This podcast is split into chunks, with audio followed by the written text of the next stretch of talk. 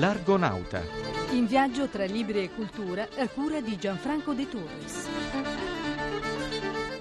In questa puntata parleremo soprattutto di riviste letterarie specializzate, comunque culturali, un genere che trova molte difficoltà ad affermarsi, ma anche di un volume collettaneo sul rapporto fra cinema e mito classico ed un improbabile manuale per una dieta che ricalca una strategia calcistica. Cari argonauti, la carenza di riviste letterarie in Italia è cronica e notissima. Carenza di interesse, ma anche carenza di contenuti di un prodotto che parla a pochi eletti. Eppure la possibilità di diffondere commenti e informazioni su libri, autori, tendenze secondo un'ottica indipendente passa attraverso le riviste, non certo attraverso i bollettini editoriali, secondo cui ogni libro è un capolavoro. Ma le riviste sono in crisi e per pubblicarle ci vuole un coraggio al limite dell'incoscienza, per cercare di sfondare il muro dell'indifferenza e anche dell'ostilità. Sentiamo dunque il focus di Antonella Ambrosioni.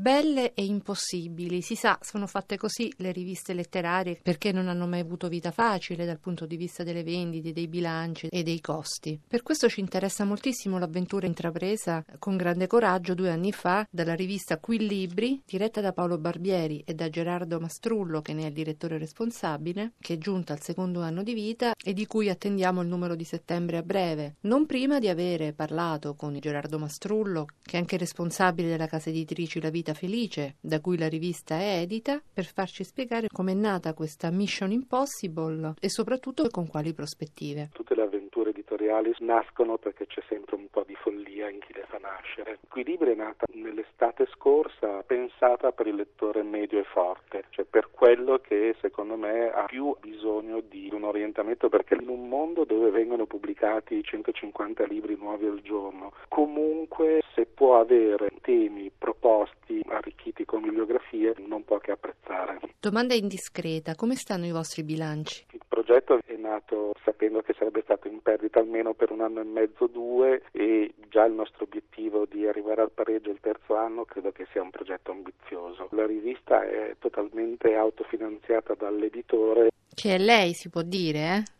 Piccolo marchio editoriale che sta drenando risorse dalla pubblicazione dei libri, per fortuna ristampa molto perché alcune cose che propone poi diventano dei piccoli long seller. Dove possiamo trovare qui i libri? Allora, la rivista che ha una tiratura media di 5.000 copie a numero è distribuita in, in libreria e oggi tocca circa 280 librerie in tutta Italia e poi la si riceve per abbonamento. Di fatto è già cominciata anche la pubblicazione di un'edizione solo online per cui attraverso il nostro sito www.qui-libri.it è possibile quindi ricevere l'intero numero. La formula della rivista?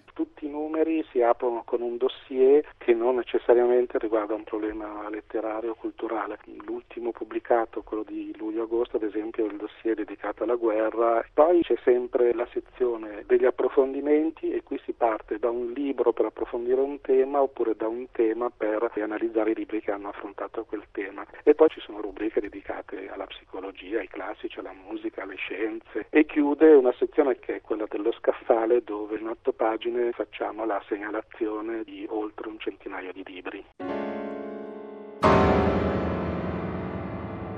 In un mondo frettoloso e quindi caduco come il nostro, se c'è qualcosa di permanente non lo si crederà. Questo è il mito classico.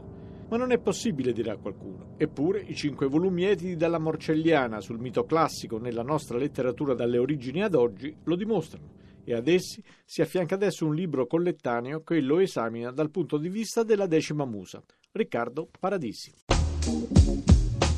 Lo scaffale delle muse. Libri e cinema. Il cinema è stata la più grande macchina mitologica del Novecento, un gigantesco trasformatore di miti provenienti da molte culture. Il cinema attinge infatti alle fonti del mito con grande libertà e continuità, ibridandole e facendole rivivere sia ai piani alti della produzione sia nei generi più bassi e popolari. Metamorfosi del mito classico nel cinema, un volume antologico a cura di Giampiero Brunetta, Il Mulino, costituisce un primo tentativo di dialogo tra registi che in vario modo si sono avventurati nel territorio del mito e studiosi di competenze disciplinari diverse per riflettere sulle tematiche sollevate dal rapporto tra mito e cinema, dall'eterna vicenda dell'eroe al continuo riemergere di archetipi e leggende. A leggerlo capisci perché vedere un film, una storia animata, è un atto che ha ancora in sé qualcosa di magico e sapienziale, come diceva Mircea Eliade, a cui il cinema ricordava la caverna di Platone. Ed eccoci ancora alle riviste. Quella di cui ci parla Massimo Giaquinto in Non solo libri si occupa di un particolare settore e per questo forse non ha troppi problemi di sopravvivenza. Nell'ultimo numero il mensile Musica, pubblicato da Zecchini, rende omaggio all'operista francese Ambroise Thomas in occasione del bicentenario della nascita. Un lungo articolo di Michael Aspinall mette a confronto i grandi soprani che hanno interpretato Ofelia nell'opera più famosa di Thomas, ispirata all'Amleto shakespeariano. Sempre in tema di opera, un'intervista al mezzosoprano Krista Ludwig, classe 1924, che ricorda i grandi direttori d'orchestra e i cantanti con cui ha lavorato durante una carriera lunghissima. Altra intervista a un artista molto più giovane, il quarantenne svedese Martin Fröst, virtuoso del clarinetto e organizzatore di due festival musicali in Scandinavia. Originale l'articolo su Leila Satz, pianista e compositrice di Istanbul, vissuta fra XIX e XX secolo, che ottenne una notorietà non comune per una donna nella Turchia dei suoi tempi. Molte le recensioni dei nuovi compact disc, fra le incisioni segnalate un doppio CD dedicato a Kurt Weill, musiche per il teatro di Brecht, registrate negli anni 20 e 40. Il fantalibro, con cui il professor Marco Cimmino scatena la sua ironia, si inserisce nella tremenda moda delle diete alimentari, che vogliono farci diventare tutti più belli e più sani, ma questa volta con una contaminazione calcistica. La biblioteca immaginaria. Recensioni di libri mai scritti, ma che avrebbero potuto esserlo. Barry Sears, La dieta uomo, Sperling Kupfer, 2011. Dopo il formidabile successo della dieta a zona da lui creata e diffusa in tutto il mondo, Barry Sears, autentico guru del benessere alimentare, ha deciso di aggiungere un tassello al suo mosaico che gli ha già fruttato più di 5 milioni di copie e traduzioni in tutte le lingue del mondo. Viviamo in un'epoca di riflusso e oggi si guarda al passato non più come ad un'epoca primitiva ed antiquata, ma come ad un'età incontaminata Inevitabile che anche un fenomeno attuale come il fitness, il wellness e tutto quello che finisce in doppia S e vuol dire essere bellissimi e sanissimi tenga conto di questo revival. Dunque, per i fortunati tipi di Sperling and Kupfer, ecco uscire anche in Italia il libro che sta al Vangelo secondo Sears come i suoi Atti degli Apostoli vi si propone una variante della dieta a zona che, con originalità tutta americana, viene descritta come dieta a uomo. In questa dieta detiene importanza fondamentale l'aspetto sessuale. La meccanica erotica, infatti, pare contenere il segreto della longevità e della bellezza. Fare più sesso fa benissimo. Basta quindi con quelle coppie più preoccupate della palestra e del tapis roulant che del talamo.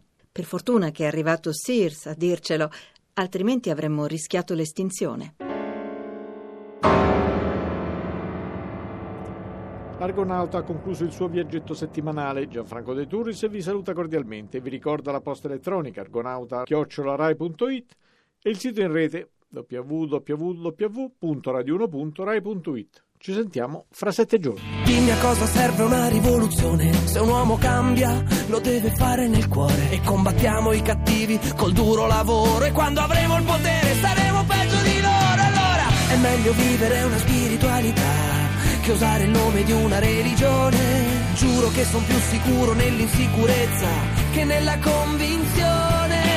Sì, è così, è così, è così, sì. C'è solo un modo ed è così perché è così che si cambierà.